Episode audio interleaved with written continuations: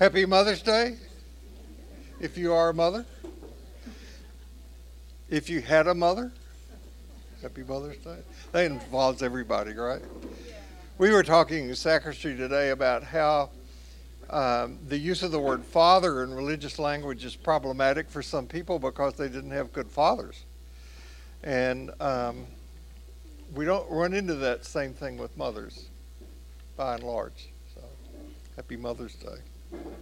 So, would you make sure your cell phone is off? And uh, I want to thank the crew back there, John and Olivia and William today.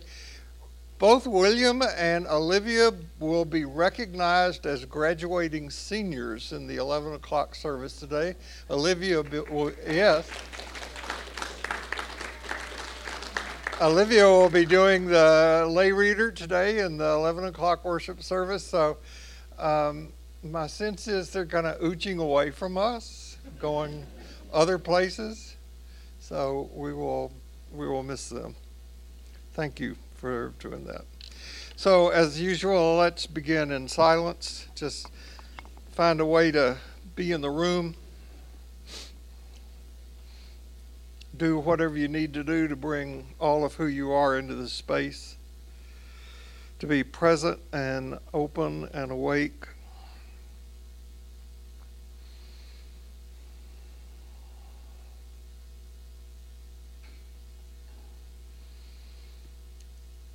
So we honor the Trinity of love, truth, and freedom, and we do so with the belief that what we do here benefits all people everywhere.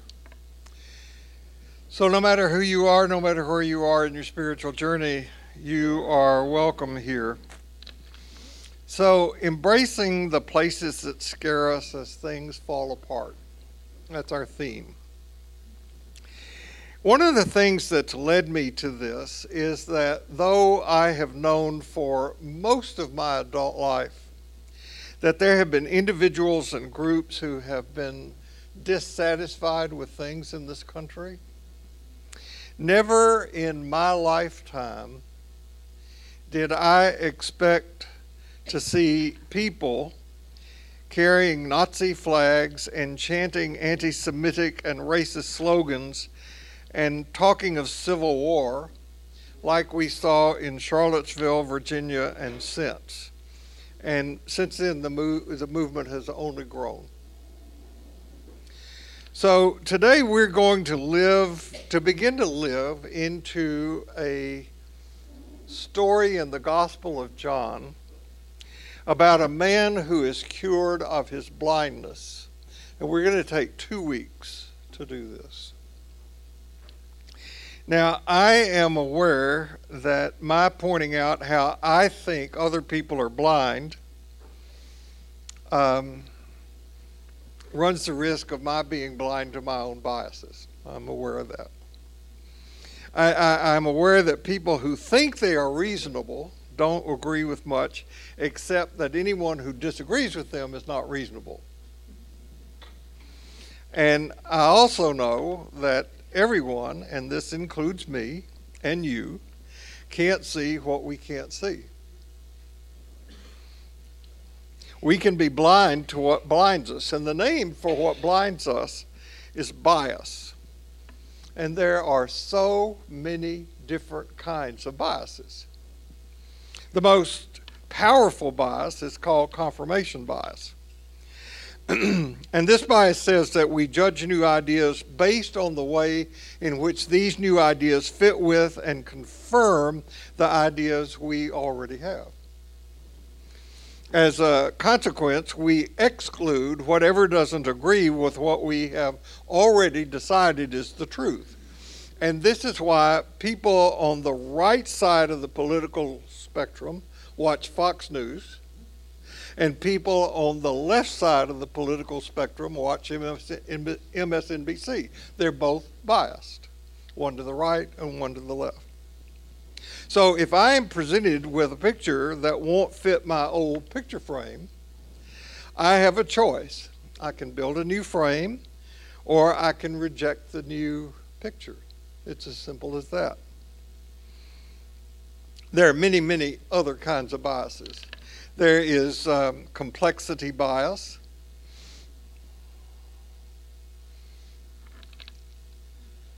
Our brains prefer simple falsehood to complex new information. There's community bias. It's almost impossible to see what our community or our group doesn't, can't, or won't see. There is complacency bias or comfort bias. So if you bring me information that emotionally disturbs me or something that requires me to change to gain some new understanding, it's likely I will reject it. And of course, there is the conservative liberal bias.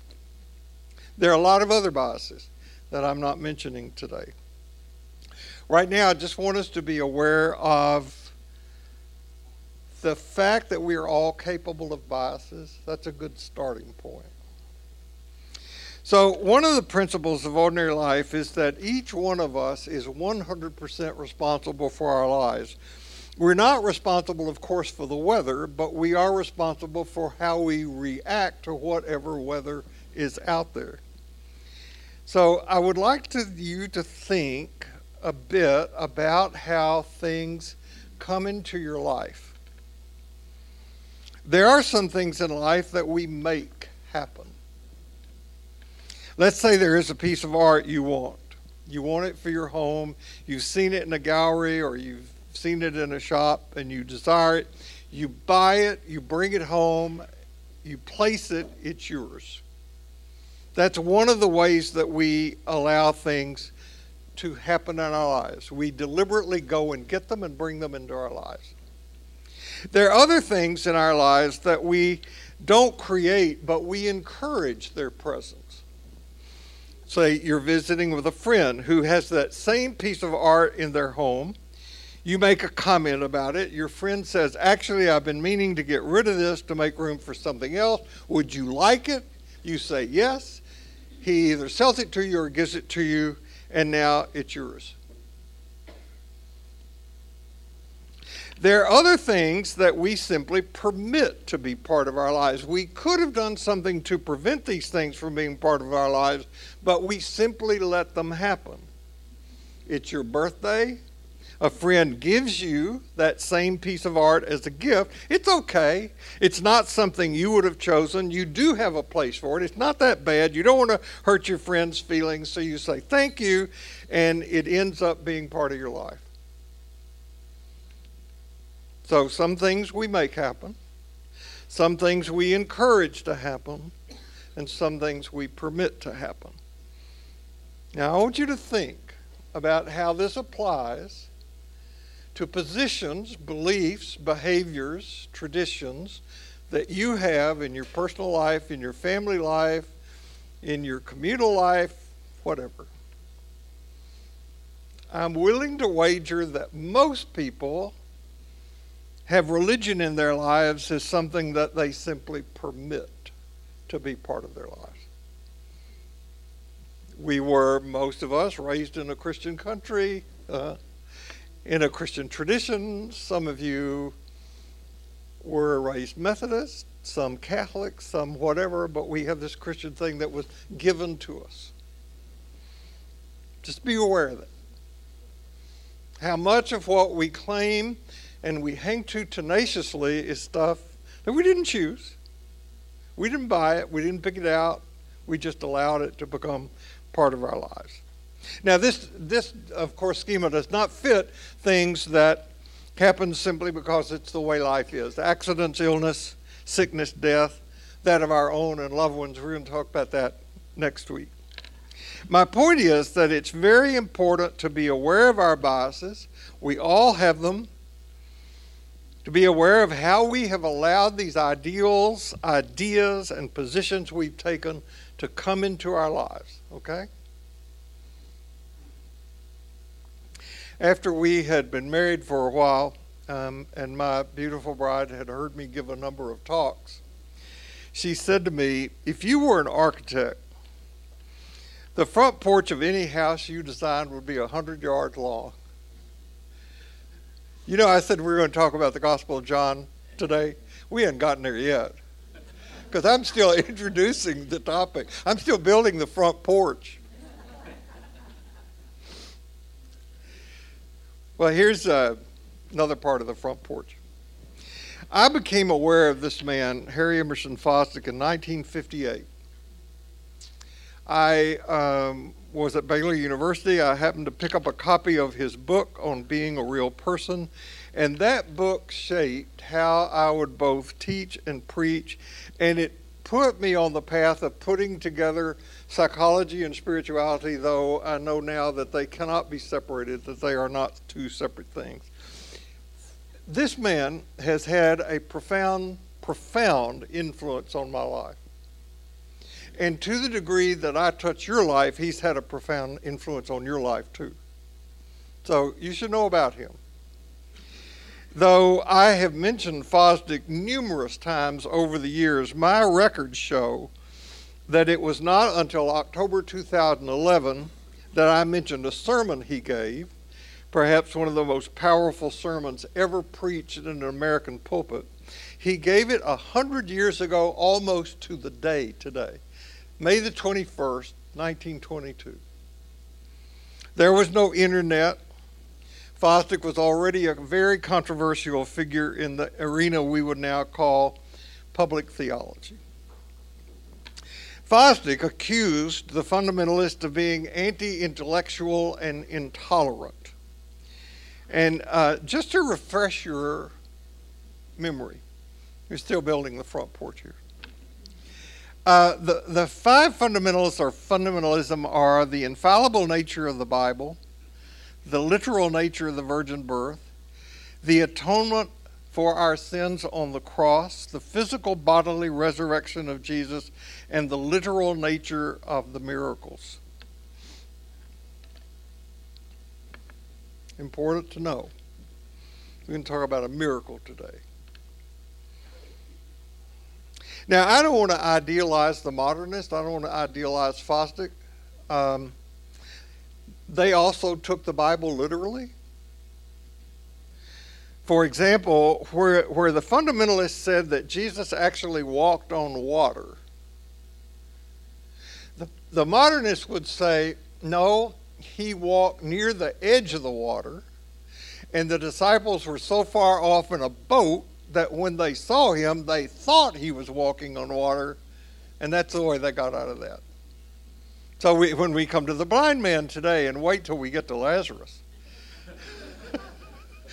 when we come to the blind man today, the fundamentalist would say there was a man who was literally blind, and Jesus literally healed him of his blindness.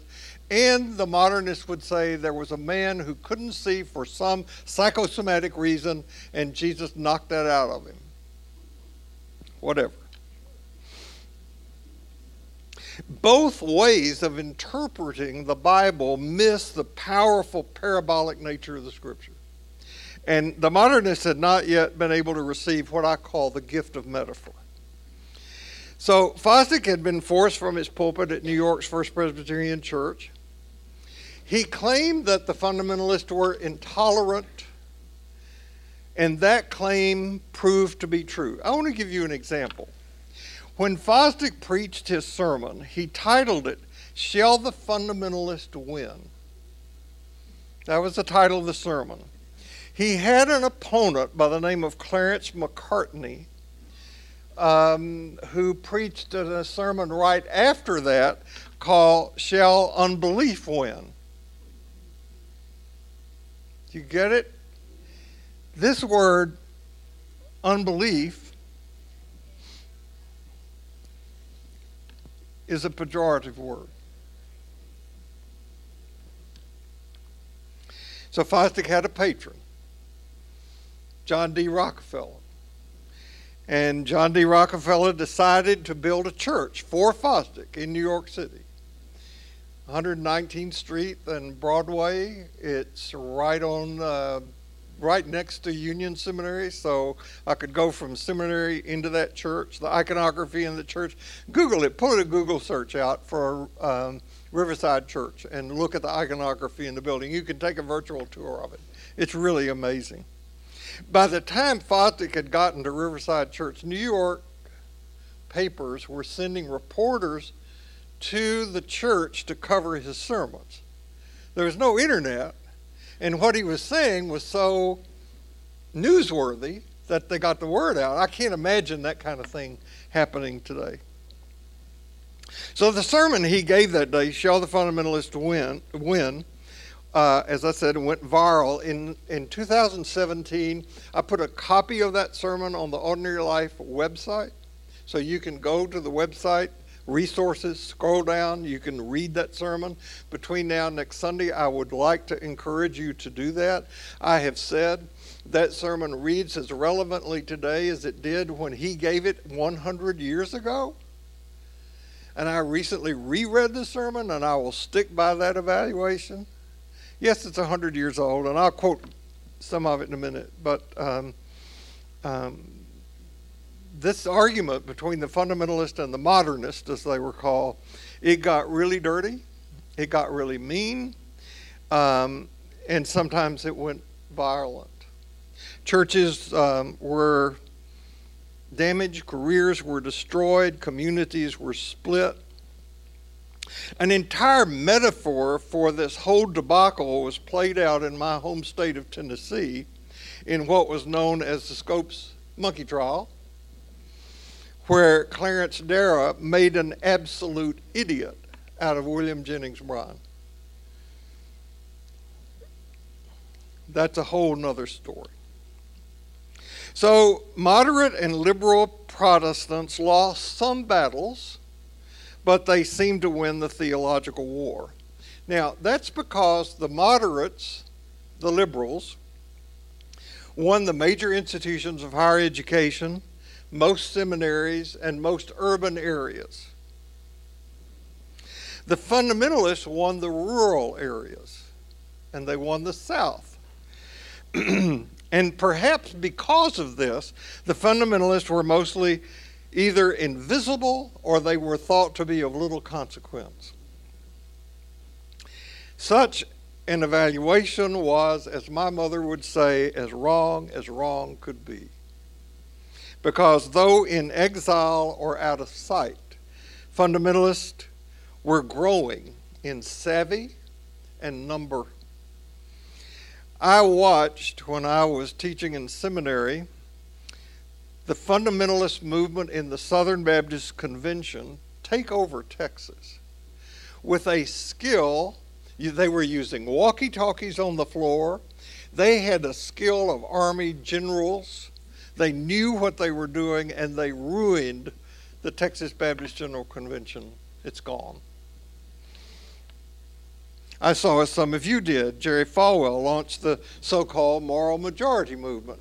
And we liberals or progressives like to say that the religious right was neither religious or right, you know. Now, the fundamentalists have not only been successful in the United States, but also abroad. The very success of the United Methodist Church's effort at becoming a global church has also been its undoing because the leadership of the South American and African churches, which were recruited by the fundamentalist arm of the church, are very anti gay. And they carried the last General Convention.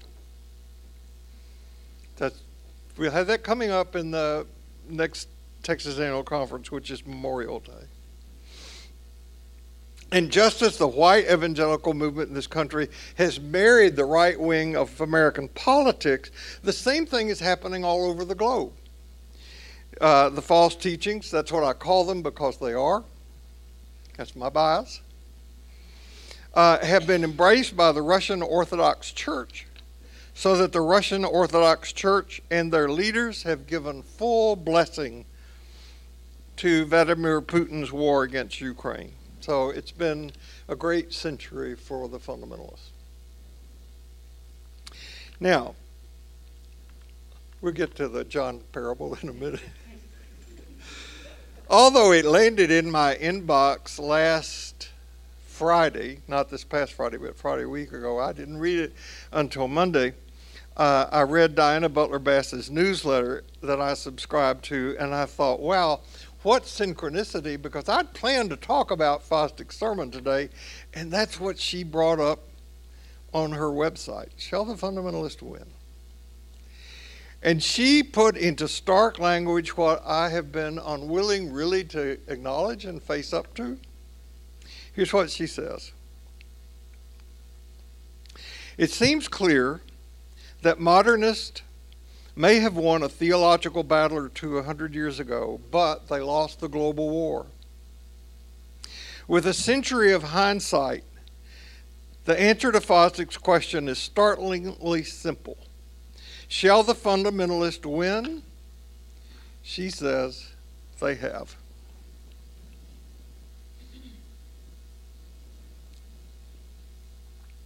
So that is the kind of thing that led me to this theme of embracing the places that scare us. And to talk about confirmation bias and about how we allow things into our lives. When I was a child, I can still be childish. Um, I was afraid of the dark. Um, I, I, would say that sense of anxiety, as much as anything else, has driven my desire to know all things psychological and spiritual. Again, I want to point out they were not they are not separate. Okay, Jim Finley in his teachings says repetition is not redundancy. Repetition is the mother of mastery. So when I was a child, I did not have the cognitive development nor the life experience to know that my fears were a manifestation of my family system that I was growing up in, and uh, also that my fears were as much inside as out. I didn't have that psychological, or nor, nor did I recognize that I had any real power to affect the hold that this anxiety had over me as a child. It was terrible. It was awful. I got made fun of by my, by my brother. Now, I don't know what your associations are with the dark, but we live in perpetual light all the time. And if you doubt that, tonight go out and look at the stars. You can't do it because there's so much ambient light. Even in the at three o'clock in the morning, you can't see those. So now that I'm older, have more experience, been trained, I know that everyone is afraid of being afraid. And that most of us are more frightened than we want to acknowledge to anyone else about how frightened we are about so much all the time. I also know that I have learned things in the dark that I could have learned no place else. Things that have saved my life. I would certainly say that about doing dream work. Now, one of the things I think that has corrupted Christian religion is that it offers a giant closet in which to store things that frighten people. Fundamentalist religion offers what Barbara Brown Taylor calls full solar spirituality. And what I'm saying is that we need darkness as much as we need light and we need to learn to see in the dark. There. End of introduction. Okay. So, in the Gospel of John, which uh, now is uh, more I've started, I'm convinced is compo- uh, consists of at least three or four authors. Raymond Brown's argument is probably four. You have these six, seven sign stories in John, and we've talked about um, all but two of them. Today's the, the one right before the raising of Lazarus. Here it is. Walking down the street, Jesus saw a blind man from birth a man blind from birth. His disciples asked, Rabbi, who sinned, this man or his parents, causing him to be born blind? Jesus said, You're asking the wrong question. You're looking for someone to blame. There's no such cause effect here. Instead, look for what God can do. We need to be energetically at work for the one who sent me here, working while the sun shines. When night falls, the workday is over. For as long as I'm in the world, there's plenty of light. I am the world's light. He said this and then spit in the dust, made a clay paste with the saliva, rubbed the paste on the blind man's eyes, and said, Go wash at the pool of Siloam. Siloam means sent. The man went and washed and saw.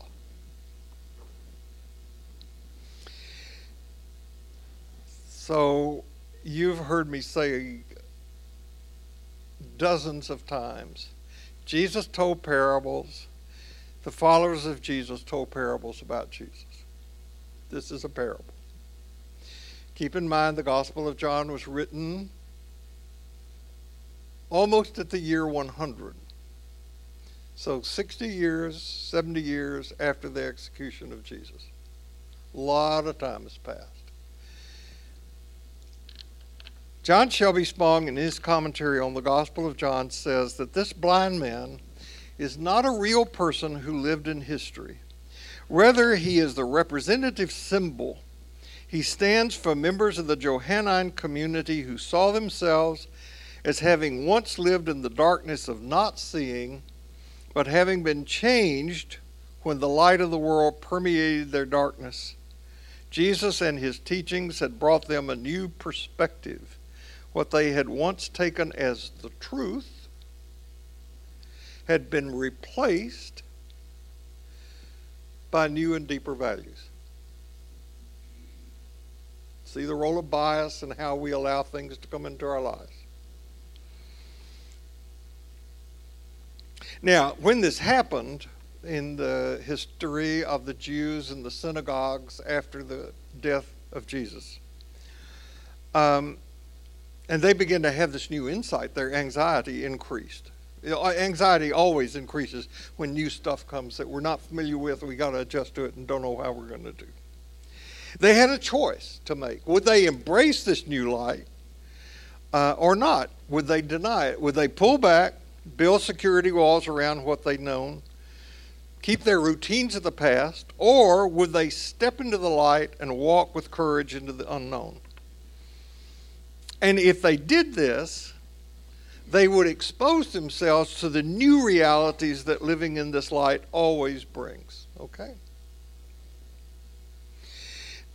Now, you have heard recently, you have read in the news, or you have read, uh, read where people who have really rather impeccable credentials academically believe really bizarre stuff. Go back to confirmation bias. Academics who study cultural cognition say that, and, and this is really upsetting, but it's the truth. The better you are at a particular type of cognitive test, the better you are at manipulating facts to reflect your prior beliefs the more able you are cognitively to shape the world so that it fits within your values. One of the experts in this type of study wrote, quote, You are able to take whatever unambiguous facts that exist in the world and run them through your own sausage making mill to make it fit what you want. Now, I don't know about you, but I'm an idealistic when it comes to people. I idealize people. Um, I always want to think the best of everybody. And until I started reading some of these recent studies, I used to think that some of these politicians knew they were lying and they were just saying what they were saying to get the votes of their constituents.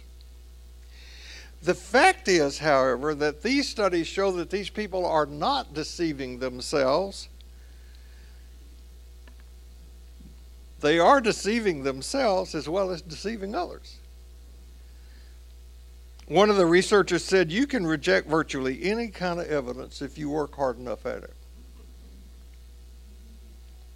So, the story of the healing of the blind man is a code like description of what the people who made up the Johannine community discovered when they, on their part, could no longer live inside the context of their traditional faith system.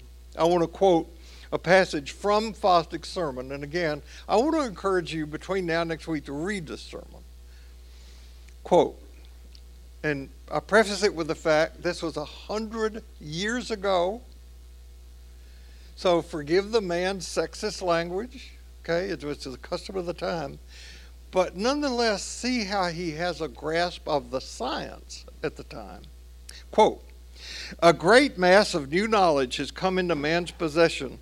New knowledge about the physical universe, its origins, its forces, its laws, new knowledge about human history, and in particular about the ways in which the ancient peoples used to think in matters of religion and the methods by which they phrased and explained their spiritual experiences.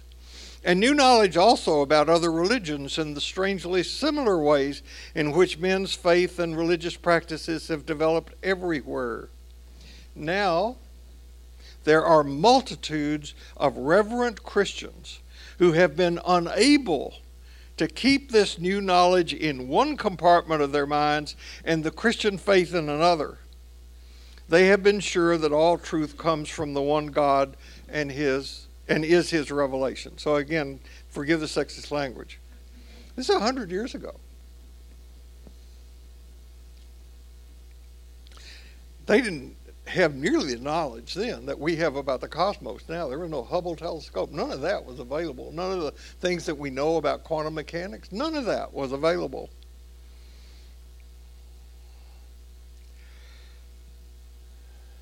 All the science that we have available to us now, it's amazing. It's incredible. And juxtapose that with the fact that that science has made no difference to the fundamentalist mind, and that they have won the day. For those of us on the progressive side, the dark can seem ominous. So, um, over and over in here, I've referred to Jesus as the Jewish mystic in the prophetic tradition. This is, this is so vitally important. Jesus was a Jew. Jesus was not a Christian. His desire was to reform the Jewish religion. He says so, he says as much. John clearly portrays him as a Jew. You remember Jesus at the well with the woman at the well? And John has the woman say to Jesus, How is it that you, a Jew ask water of me, a Samaritan. The reason this is so important is that passages in John have been used to shore up sentiments of anti Semitism. When John sets up the Jews as an enemy of Jesus, it's not an ethnic definition, it's a theological definition. In fact, the synagogue authorities defined the followers of Jews as no longer Jews, so they took a new name. They call themselves the New Israel. Okay. But it was a community in which all boundaries are gone. Women, Samaritans, Gentiles, the unclean, sinners, tax collectors, prostitutes. And John has Jesus saying, These folks are getting into the kingdom before you. Now, we're going to return to the story next week and get into the matter of theodicy. Um, the word theodicy is used to talk about why so called bad things happen to so called good people. The text includes this Who sinned? This man or his parents that he was born blind? And there's the assumption right there. And then we'll talk some about what role does what we refer to as God play in these so called bad things that happen to so called good people. That's next week. Some years ago, we had a, a young woman uh, appointed clergy here. She didn't stay here very long. She was here, uh, I mean, she was appointed out of this church, but she was involved in urban ministry in downtown Houston, so she didn't appear here very often she came to what those of us in the in the clergy business in this part of the world call East Jesus, Texas. you know East Jesus, Texas. Some people refer to it as, as um, having religion behind the pine curtain. And it applies not only to this geographical part of the world, but to other places, uh, where fundamentalism has won and, has, and is continuing to win the day. You go to some places outside of the city, and I guarantee you that I could not teach this class there. All right? So after being here for a few weeks as we were standing in the narthex getting ready to process in, she turned to me and with some mixture of amazement and confusion, she said, This place is a bubble. Because it was so unlike any church she had known. Um, I preached the sermon here and complained about it in here the Sunday after Easter. Um, and uh, one of the guys I'm in a men's group with sent it to someone in his family. And the response he got was um, that that person really liked the sermon. Quote, but it would be difficult to deliver in any church I have ever attended.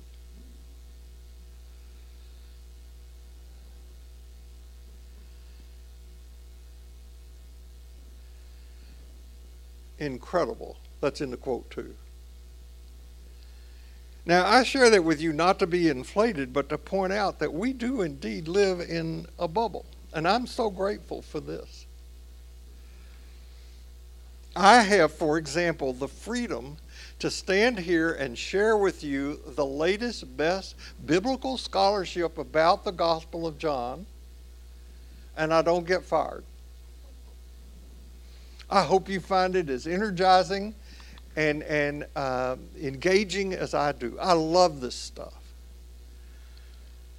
And at the same time, I am saddened that places like this are getting fewer, not more. But I would be irresponsible if I didn't point that out and say this is the context in which we live. My heart aches truly for what is going to happen in the Methodist Church, not for us, because we're going to be fine. But I, my heart aches for those young clergy who have come up in the system, and they're going to end up in churches that are on the fundamentalist side, whereas they themselves are progressive.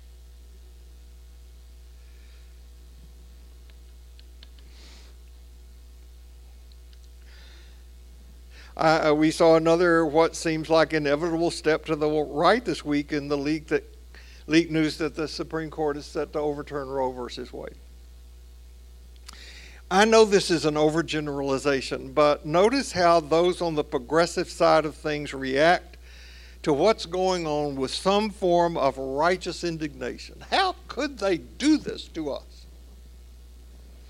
While on the fundamentalist side, the position is we've won a battle of moral purity, and if you don't agree with us, you ought to be ashamed. That's the divide. I grew up in what can benignly be called a fundamentalist church. I know the drill of fundamentalism. By the age of accountability, you're guilty. Of what? I don't know. You just are. And if you don't accept Jesus Christ your personal Savior, you're going to be lost. And what's going to happen? I'm going to go to hell. Fear, shame, guilt. Shame and guilt. I challenge you to read the New Testament and find one syllable in the teachings of Jesus about shame and guilt. You won't. So, if we're going to learn to see in the dark, which we need to do, we've got to sit down with our shadows, which probably means some of our neighbors, and our fears, inward and outward, and have a cup of coffee with them and see what they can teach us. They can be our teachers. Don't react, just be with what is. Then, regardless of the circumstances, we can proactively take a stand. So you say, I'm not being passive.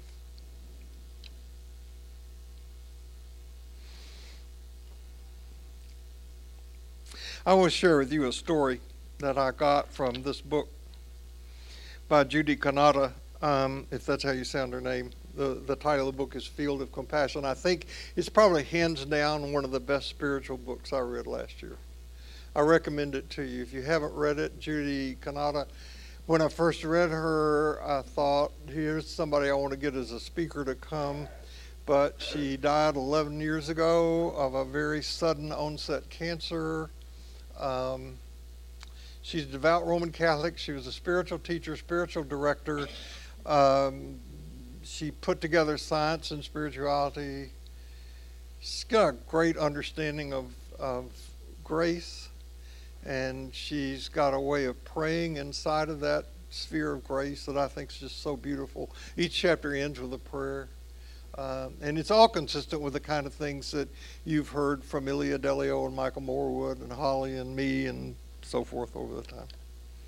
So this is the story that comes in that book.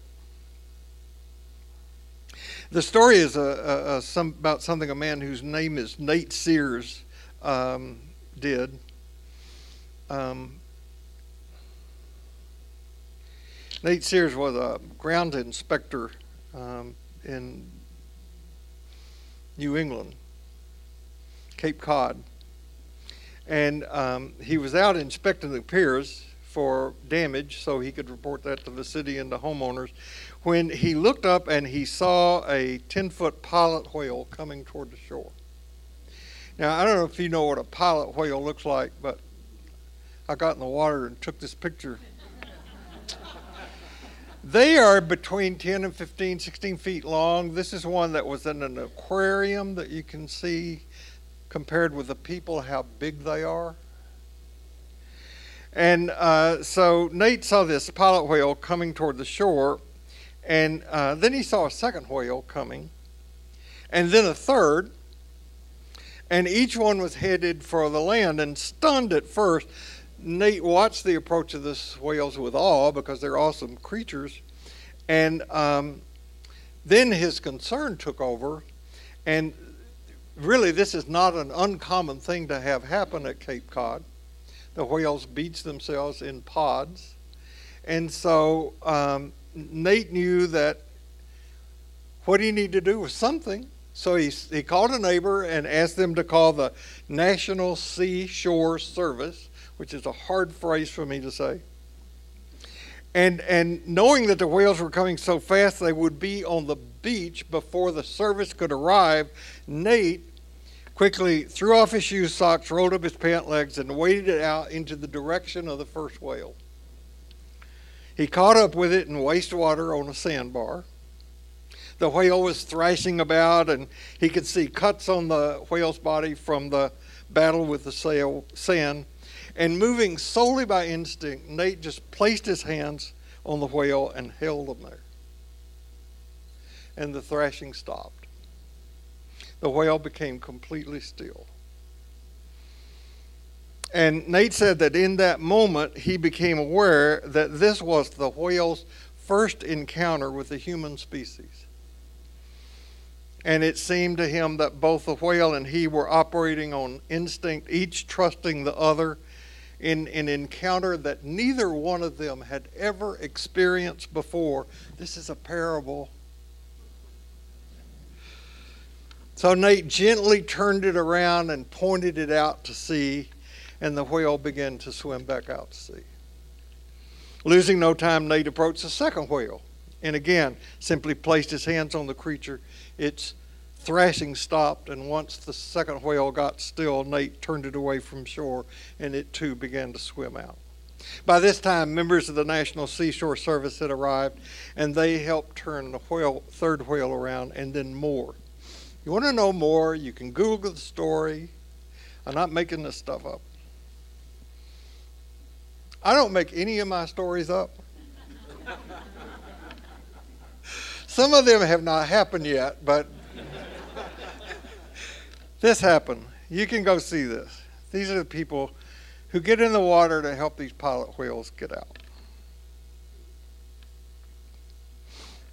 Now, see yourself in that water. We got some whale size problems coming to us. I named one today. That's fundamentalism. It's coming politically and religiously. You're not going to stop it. Not immediately. We got environmental crises coming. We have all the immigration crises that's coming from what's happening south of the border, what's happening in Ukraine and other places. We got some whale sized problems coming. Now, I got two things to say about that. If you're one of those whales and coming here calms you down and hopefully turns you around and gets you headed back in the right direction, and by that I mean living wise and useful lives, hallelujah. If you are a Nate, and this is a place of encouragement and empowerment for you, hallelujah.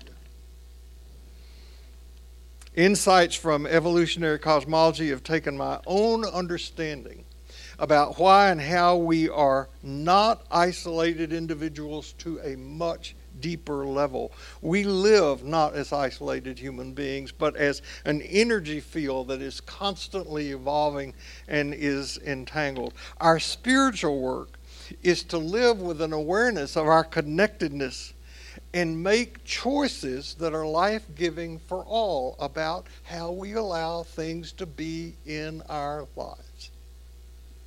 Right? We go by the piece of art. We don't just allow it to happen. We are aware of our biases.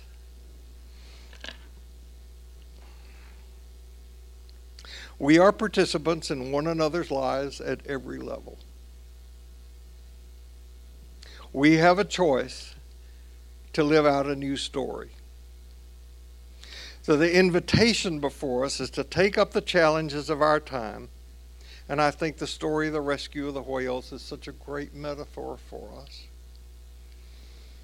Now, in this particular moment in time, we're faced with crises that threaten to overnorm us, overwhelm us in their enormity, with their enormity and quantity.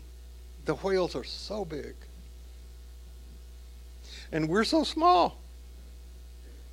So it's easy to slide into the paralysis of fear especially when we see no clear way through and have nothing tangible to offer. It's understandable that we want to turn and run, pull the covers up. But I believe each of us has been gifted with the capacity to empower us to be agents of transformation. We can love and we have freedom. And we can ask questions that seek the truth. That's the Trinity love, honesty, freedom.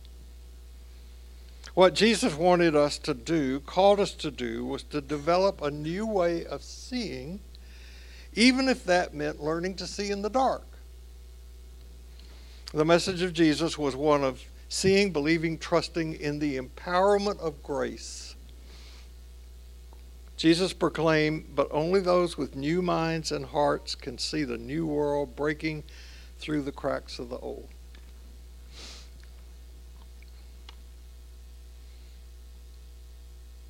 So go from here to live your life doing what you love to do. Just do it in a way that honors the Trinity of love, truth, and freedom. And I'll see you here next week. Thank you.